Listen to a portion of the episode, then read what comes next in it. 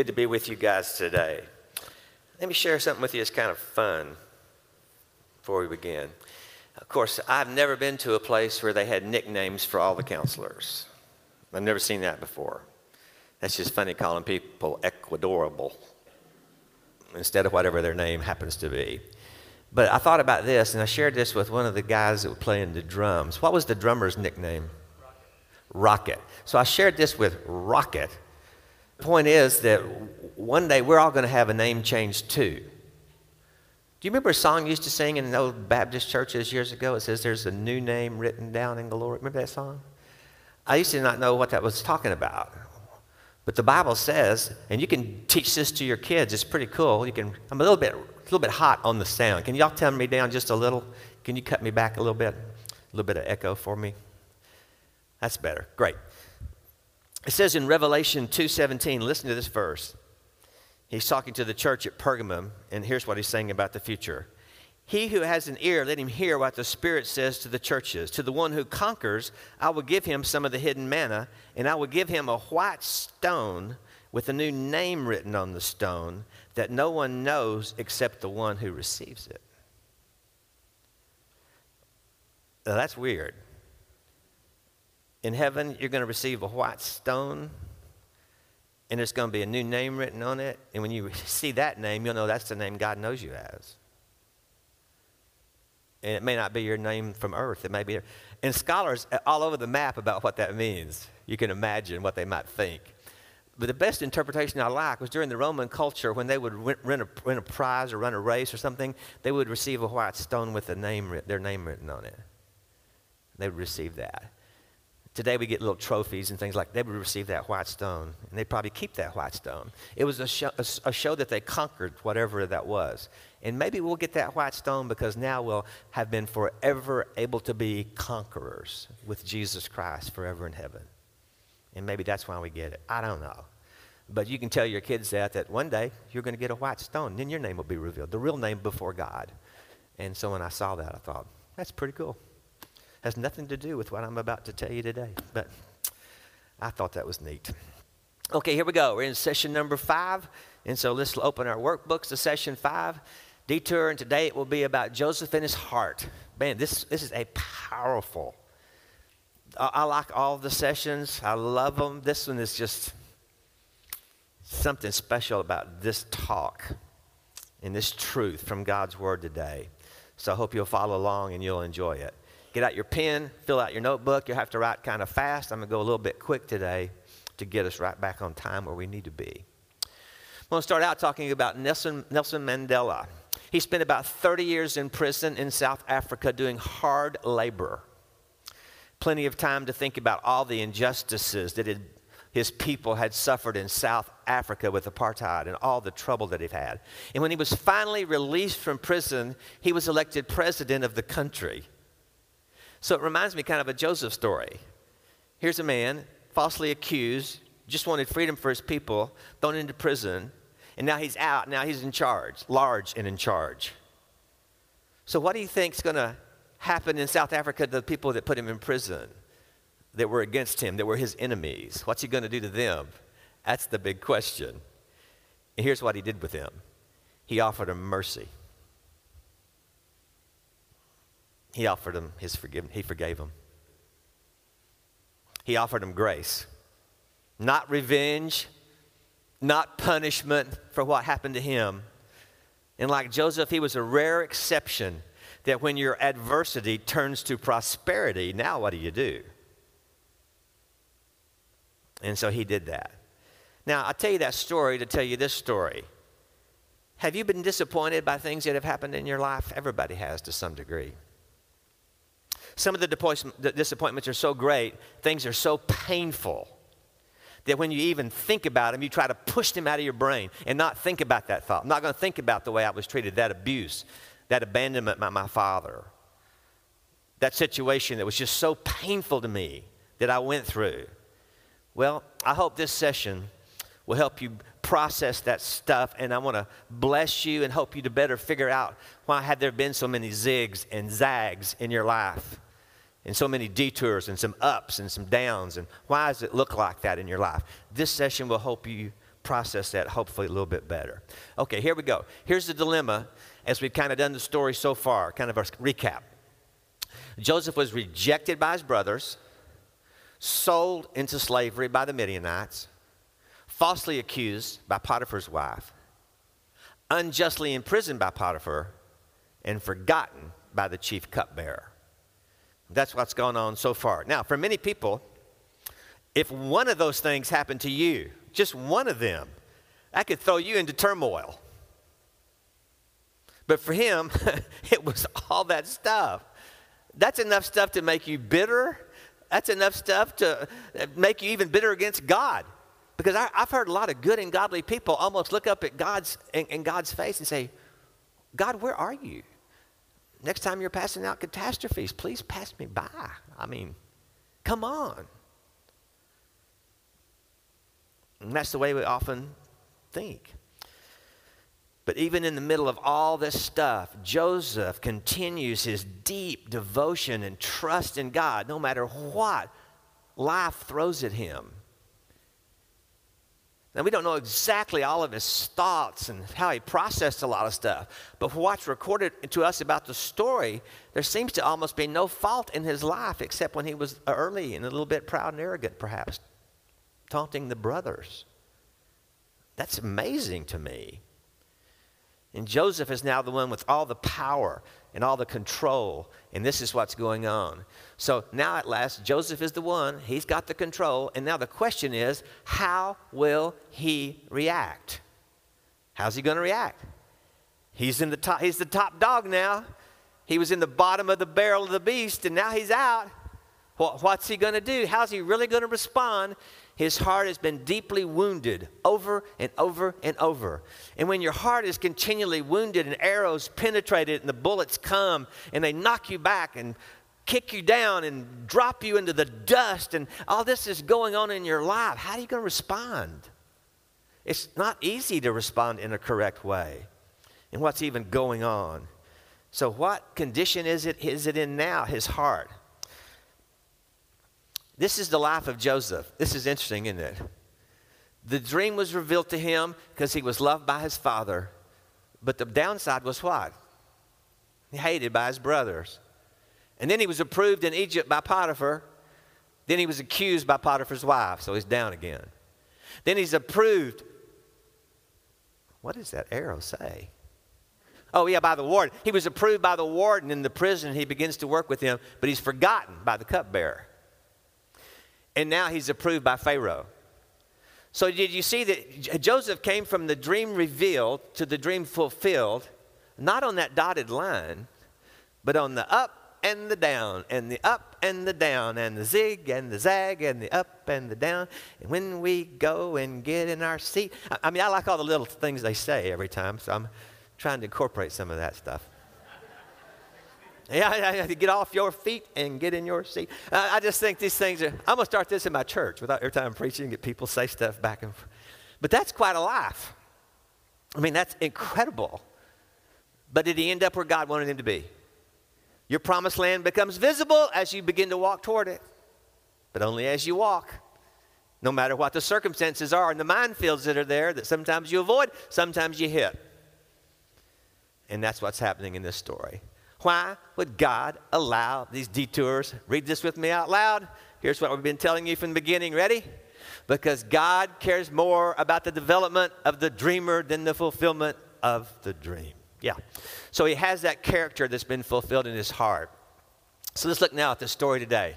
Okay, the famine now comes into the land. The Bible says, and all the world came to Egypt to buy grain from Joseph because the famine was severe everywhere.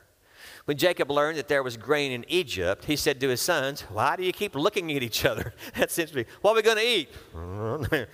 nothing in the fridge. no, nothing here in the pantry. Ooh, I almost hit my Bible. Nothing in the pantry. Nothing in the field. All the animals are dying. We don't know. We're down to our very last sheep. That's a line from Joseph in the Technicolor Dreamcoat.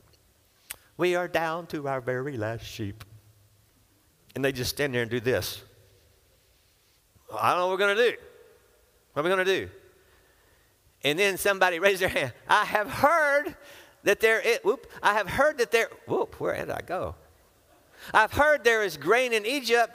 Go down there and buy some for us so that we may, not we may live and not die. Then 10 of Joseph's brothers went down to buy grain from Egypt. But Jacob did not send Benjamin, Joseph's brother, with the others because he was afraid that harm might come to him. So Israel's sons were among those who went to buy grain, for there was a famine in the land of Canaan. Now, why do you think he didn't send Benjamin? You remember that he was in love with a woman named Rachel, but remember his father, I mean, Laban tricked him and gave him first the woman named Leah. Okay? Rachel's, one of Rachel's uh, sons was Benjamin. So that was the son of the wife that he loved the most. And the other son was Joseph from Rachel. And so he know he thinks he's dead.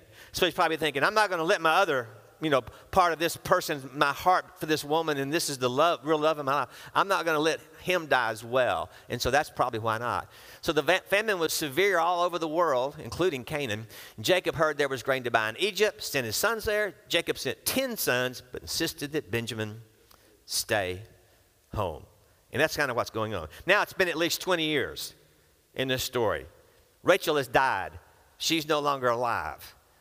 But this man still has a, such an affection for her and for the two sons that she bore to him that he wants to keep that guy home just so nothing will happen. I'm not going to put him in harm's way, basically. Okay, here we go. Now, Joseph was the governor of the land, the person who sold grain to all its people. So when Joseph's brothers arrived, I love this story. Oh, they bowed down to him. Oh, my goodness they're doing what they got so mad at him about when he was a kid, 17 years old. They're fulfilling this prophetic dream, not even knowing they are.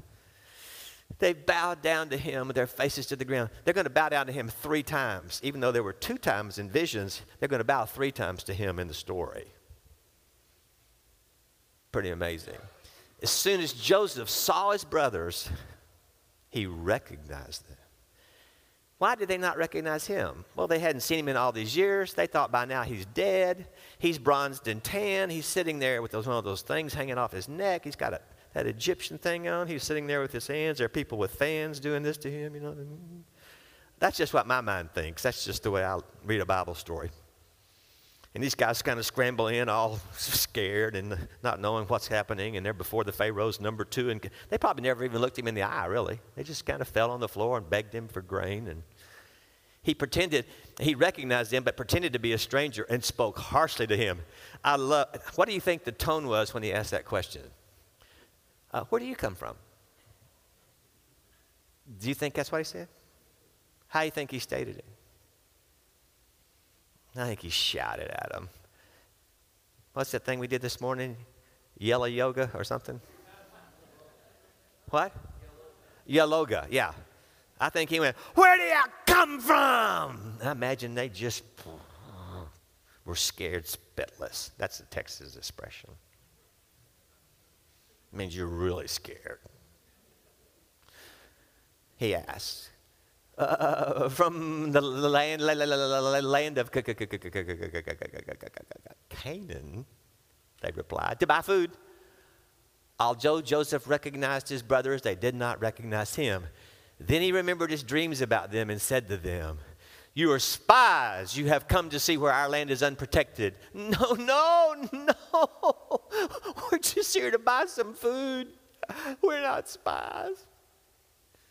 We're the sons of one man. Your servants are honest men. These guys would have received the Academy Award. Now, the envelope, please.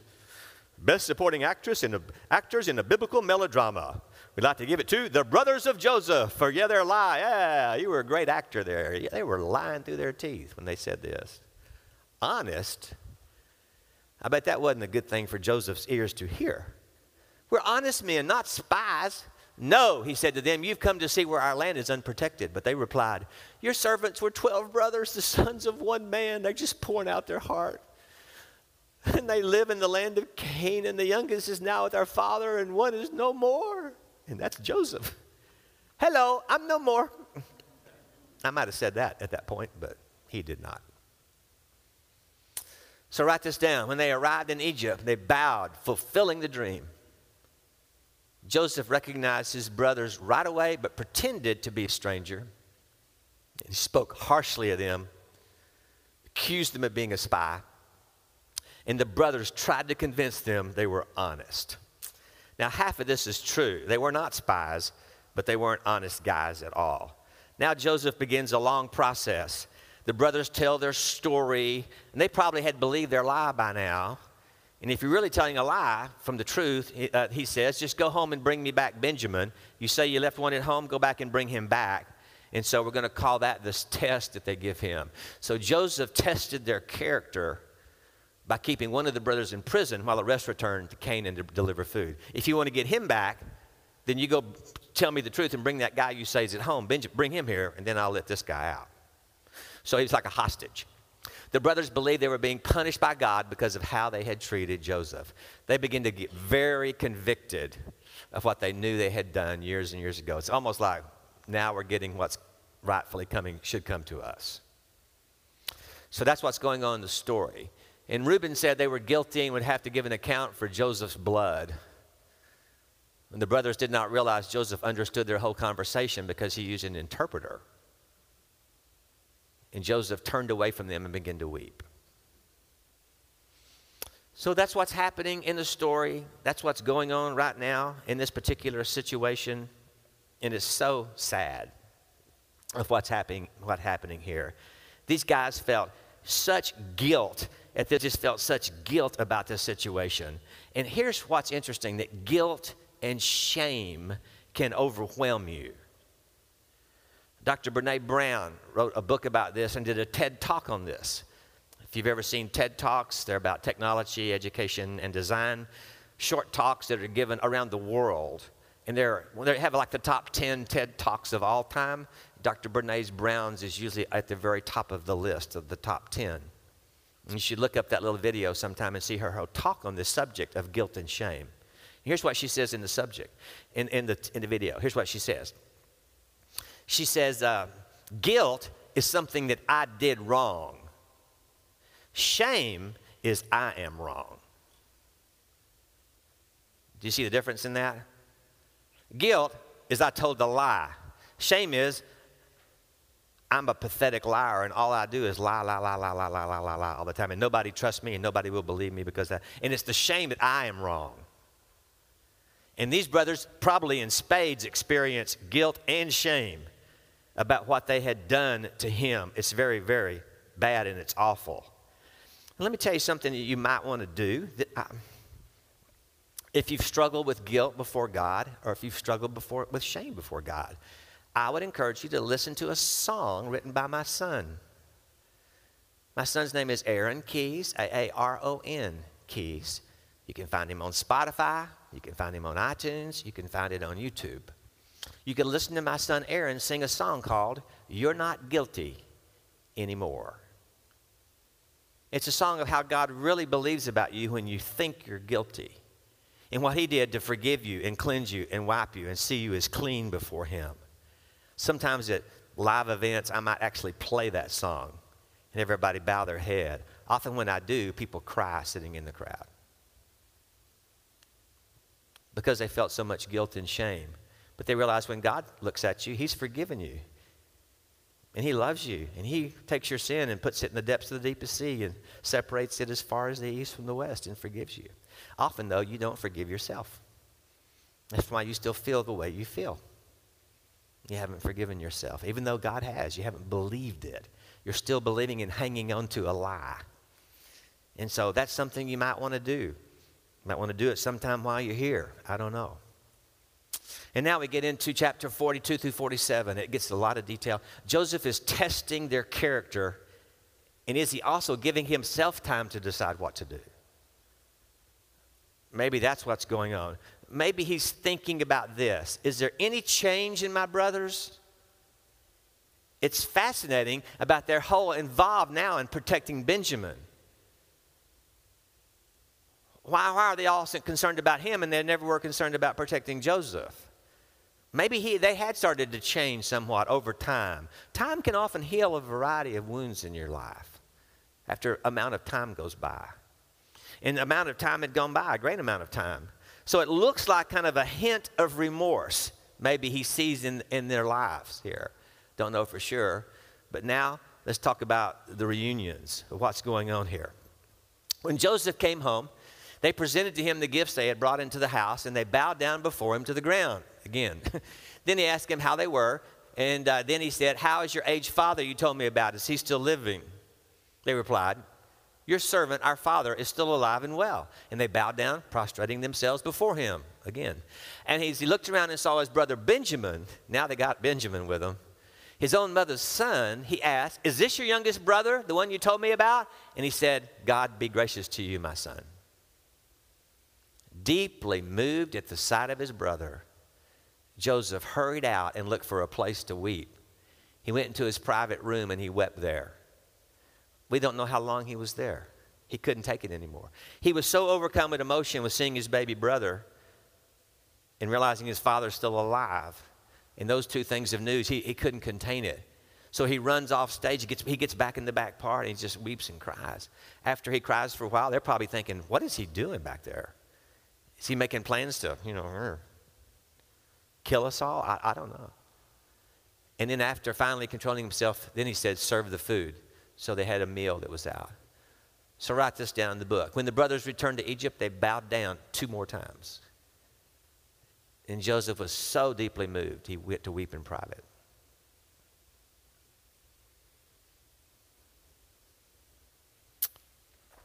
Nearly all of us in this room have been greatly mistreated by someone or many people who've mistreated you somewhere in your life. Here's what I'd like you to do right now. I'd like you just to close your eyes a minute. You can kind of bow your head just a little bit and just sit quietly for just a second. Nobody looking around.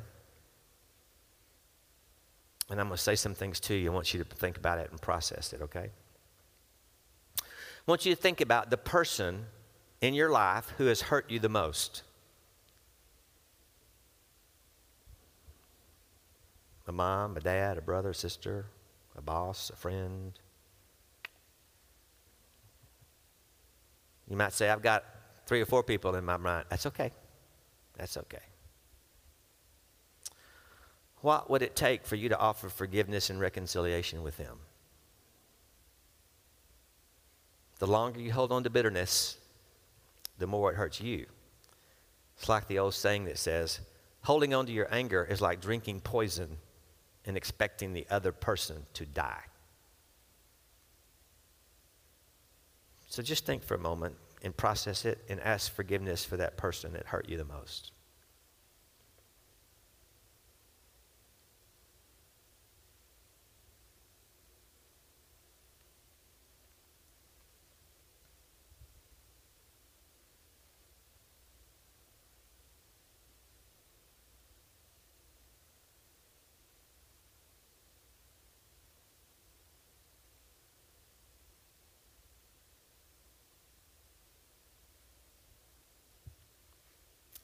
I'll pray for you. Father,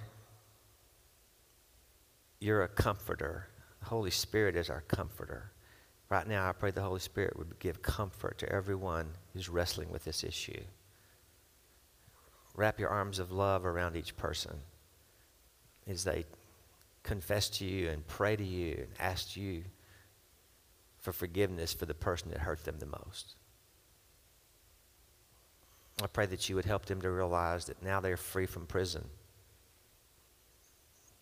They don't have to be angry anymore. They don't have to be in control anymore. They don't have to worry about this anymore because they've done serious business with you. In Jesus' name we pray. Amen. Well, I hope you thought about that a little bit during that exercise time. Because if you leave here having done that, could open up a whole new world for you when you drive off of this campus in a couple days. You can be, have a feeling of freedom that you haven't experienced before. Guilt can be gone, shame can be removed.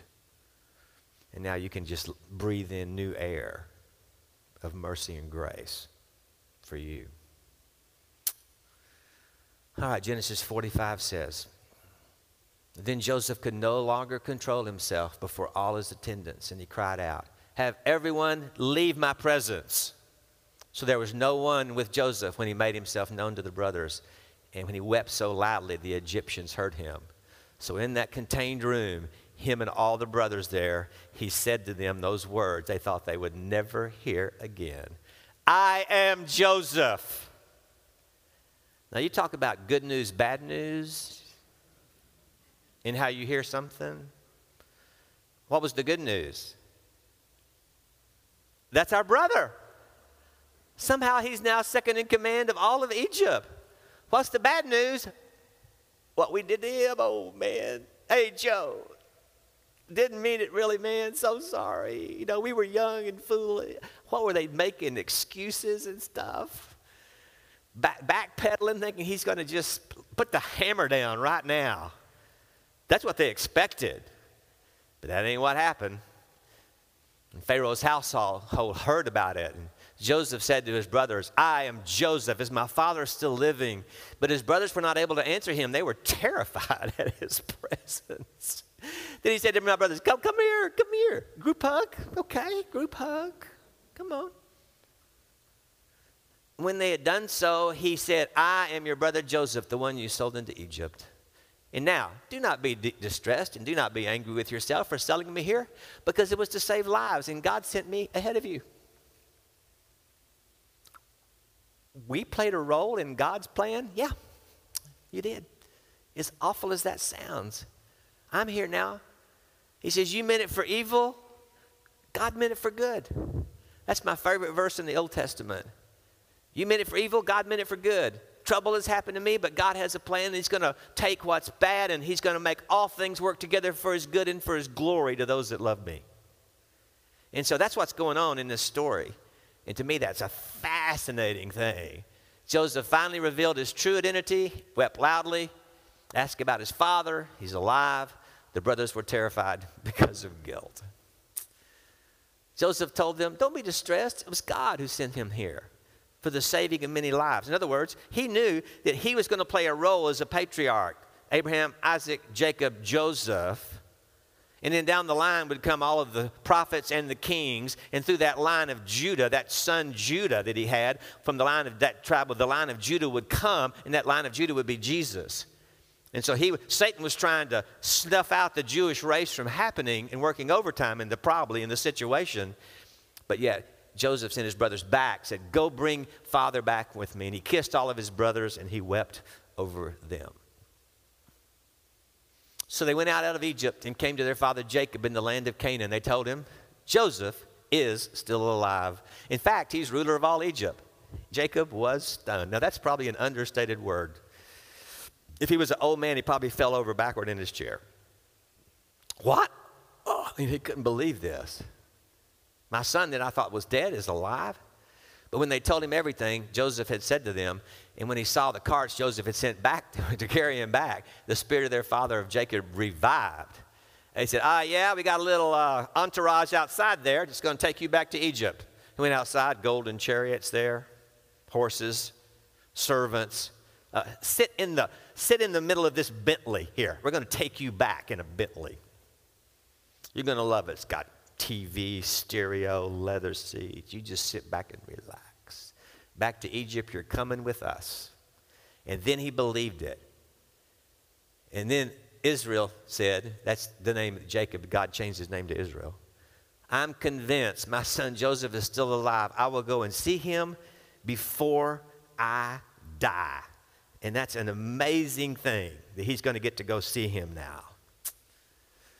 So the brothers returned to Canaan, told their father, is that the right one? There we go. This one, Genesis 46. Am I in the right place? Yeah, this is right. Okay. Now Jacob sent Judah ahead of him to Joseph to get directions to Goshen. And when they arrived in the region of Goshen, Joseph had his chariot made ready and went to Goshen to meet his father Israel. As soon as Joseph appeared before him and threw his arms around his father, and they wept for a long time. Israel, that's Jacob, said to Joseph, Now I am ready to die, since I have seen for myself you are still alive. There's just something about a family reunion that's amazing. So here's this aged father, all the brothers, and Joseph now in reunion. He says, Bring all of my family here. We'll take care of you. We'll feed you. You'll be treated like royalty for the rest of your life. And that's what was going on in the story. Do any of your families ever get together and have family reunions? Let me see your hand if you've been a part of one. Okay. Some of you have. Ours occasionally has. We saw a whole group in the airport when we were coming here with shirts on that matched fluorescent green shirts with their names on the shirts. And then they were all going to the islands, I think, to have some deal. A whole about 20 or 30 people. And it's just something about when you get together with all the cousins and the aunts and the uncles and the brothers and the crazy uncle and all these people. When you finally are together with all this family, you feel a part of something that you don't feel of just by yourself, isolated and alone in the place where you live. There's something that just wells up within you, and that's what's going on in this story, which is fascinating. When the family arrived in Egypt, Joseph hugged his father and wept. And Joseph said, I can die in peace now since he knew Joseph was alive. What did Joseph do? He settled his father and his brothers in Egypt, and he gave them property in the best part of the land real estate, location, location, location. The district of Ramses, as Pharaoh directed. And Joseph provided his father and brothers, all his father's household, with food according to the number of their children. Joseph settled his family in the best part, the richest part. And he made the right choice, but the Bible makes it clear that his decision was to forgive was a deep struggle. A few minutes ago, maybe when you were thinking about forgiving that person, you haven't really done it yet. Maybe it's still a struggle to you. That's okay. That's all right. If you'll keep processing that and working through it, it, it can be a struggle that takes a long time to do. But eventually, you need to do that.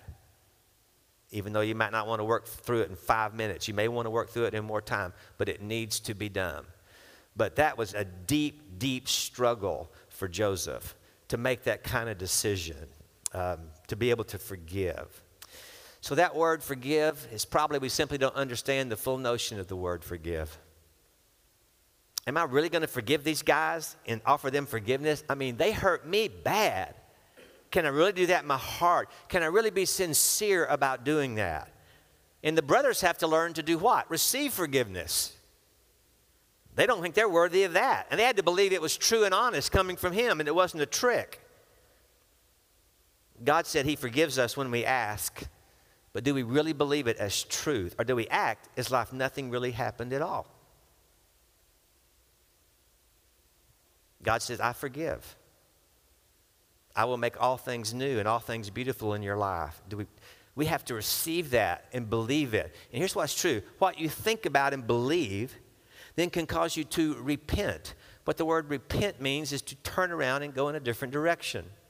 I don't go in any direction until I first think about it. So I'm going in a wrong direction.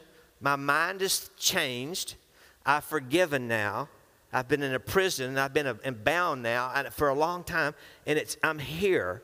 But when I think correctly that I need to forgive, and I do forgive from the sincerity of my heart, well, then the prison doors open. Now I'm free.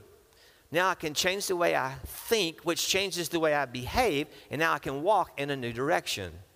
It starts in your mind, and then it, your flesh reacts according to what your mind thinks you should do. One time I heard a statement. It's one of those things I kind of always remembered. And I think about this statement often, and here's the way it says There's nothing you can do to make God love you more, and there's nothing you can do to make God love you less. So it's not that I have to do, do, do a bunch of things to earn God's approval. There's nothing you can do to make Him love you more than He loves you. Does He love good works and good actions and when you act like you should? Absolutely. But you don't do that to get brownie points with God. I used to think there was a kind of a checklist that God had. He walked around with a clipboard and he was kind of looking down over the heavens saying, okay, Steve did that. We'll give him a check. Let's give him a, yes, good mark there. Good. Oh, look what he did there. We're going to give him a bad mark. Eh and he was kind of judging me all the time. I grew up kind of thinking that's the way God looked at me. We would try to dress right and act right and look right. Why? To kind of please God more. Nothing you can do to make God love you more. He loves you because you're his child. All those little kids running around here. You love them because they're your kids, not because of what they do or don't do. Those little twin boys are amazing that are running around here little twin boys are, are, can't be any older than three, I wouldn't think. But they're running around. One was on a scooter last night, leaving dinner. He pushed it about four steps and then fell right on the concrete. He gets up and kind of, eh, he gets right back up on it. Man, he goes again. Ten more feet, he falls again. He gets back up, the other knee this time. he gets it. We were just watching him do that. He, he goes at it again. He falls. He fell four times. Kept on going. We saw him in here this morning. He's a guy with his thumb in his mouth and his hand in his pants. he, was, he was standing right there. He just wandered around oblivious to everything happening here. Just you don't love those kids because of what they do or don't do. You love them because they're your kids. And you're a child of the Most High God. You're the son and the daughter of God. Nothing you can do to make you love you more. On the other side, it's harder for us. Nothing you can do to make him love you less. Because we tend to think, oh, he couldn't love me because of I did. You fill in the blank. How could he love me because I thought blank? I did blank. I acted blank. There's nothing you can do to make God love you less. Your kids can be a disaster, a prodigal. They can be running from God. Do you love them less? No. You love them because they're your kid. Do you want to see them repent? Yes. You keep praying. You keep on loving them. You just love them and love them and love them and love them till the last breath you breathe, if that's necessary. So here's the response for today Joseph had the ultimate opportunity for revenge, but he chose reconciliation. Why do you think he made that choice? We've all been mistreated. Who's the person that hurt you the most? I've already talked to you about that. About it. But the Bible makes it clear he had raw emotions in here and he was struggling with how he had to process. Why do you think we often refuse to acknowledge or deal with our emotions? God made you an emotional person. It's okay to weep. It's okay to feel different things because that's the way God made you. So I hope this session was helpful for you today. Hope it was good to you and help you. Even though it's hard, I know it's hard.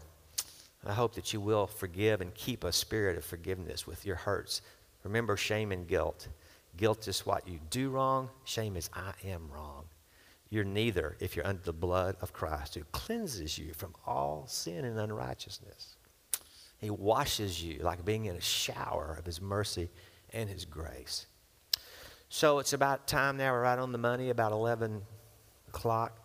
We're going to give you a coffee break for about 15 minutes. I'll pray for you in a second, and then come back, and I'm going to share with you just some personal information about our family, some of the things we do in our work, and then have you a time. If you have any questions, you can ask me questions. And uh, then I'll show you some contact information that you can write down if you want to get in touch with us. I'd like to be Facebook friends with every one of you. I take anybody. And so, if you'd like to have me as a Facebook friend, love to get stay in contact with me, you can do so. We'll send you our emails. We'll give you our phone numbers. If you ever need us, you can call us. You can text us. You can write to us, and we'll try to help you any way we can. Uh, the longer here we're together with you, we kind of like most of you that we've met. Really, we've enjoyed you guys. It's been fun to be here. So let's pray. And so extend your hands, and I'm going to pray a blessing over you. Father, for every hand that's open, I pray that we would not hold bitterness with a closed fist. We would not hold unforgiveness with a closed fist, but our hands would be open to freely forgive because truthfully, you forgave us when we weren't even worthy to be forgiven. You loved us when we were unlovely. None of us deserve the mercy and grace that we've received, but you've given to us. But may we give freely what you've given to us through the hands we have and the lives we live. In the name of Jesus, amen.